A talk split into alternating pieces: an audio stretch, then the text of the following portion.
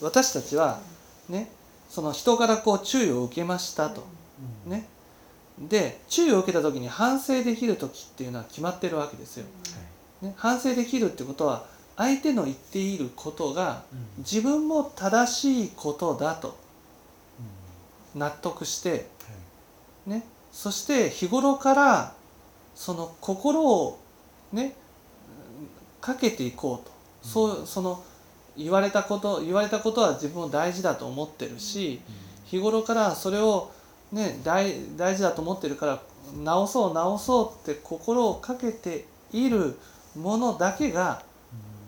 言われた時に「ああそうやね」って。でも今ね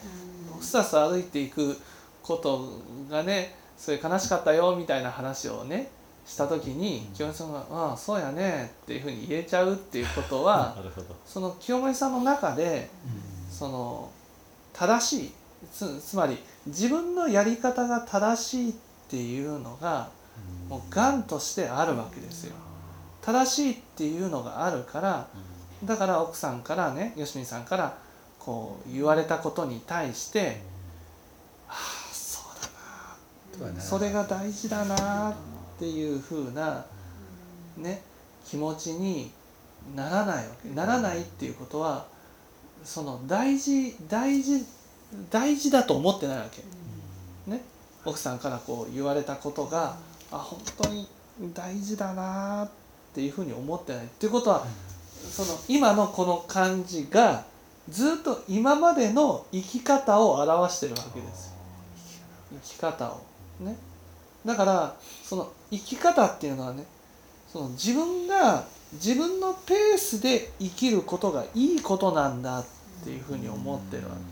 けでもね自分のペースで生きるのは症状仏教じゃないですか。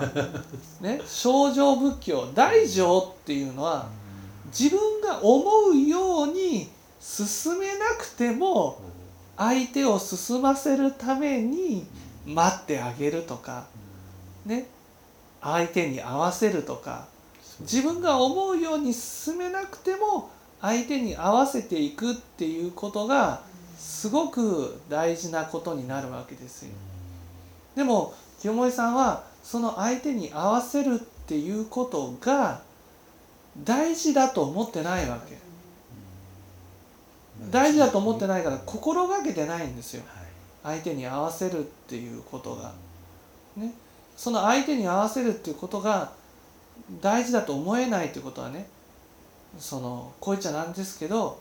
いわゆる合わせなくてね相手の心が傷ついたとしてもへっちゃらなんです。ということはね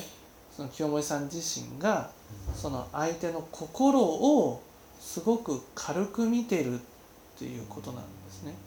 つまり相手の心を大事に思うとそれによって振り回されるわけですよ。そうそれが嫌だそうなんですよね。う。ん振り回されることが嫌なんですよ。嫌なん。でもね振り回されるんです。振り回だからそこなんですよ。その振り回されることが良くないっていうふうに思ってるから、うん。ね、奥さんから言われたことに吉見さんから言われたことに対してねうん。うーんそうだなっていうふうにならない。ならないですね。でもねこれは振り回されるんです。だから自分がやりたいことは本当にその時間ができた時にしかできないわけ、ね、こういうことがやりたいああいうことがやりたい、ね、そのやりたいことがねそのいろんな人のことをやっていった一番最後の時間でやらないといけないわけ。でもそれはねその自分の予定でやっていきたいわけこれをやってこれをやってこれで子供のじ子供のための時間奥さんのための時間 っていうふうにやりたいわけ。やりたいですね。ほんでやってるつもりでいて私言うとうん。やってるやん、やってるつもり。あこれも質問しまあベストを尽くしてやってる感じ。違うんですよ。そうじゃなくてねいつも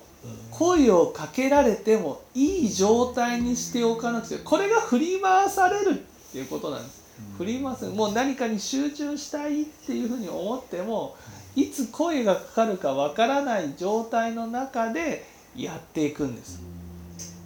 計算してますよね。そうそうそう。ね。それが大事なんですよ。それが抱えるっていうことなんです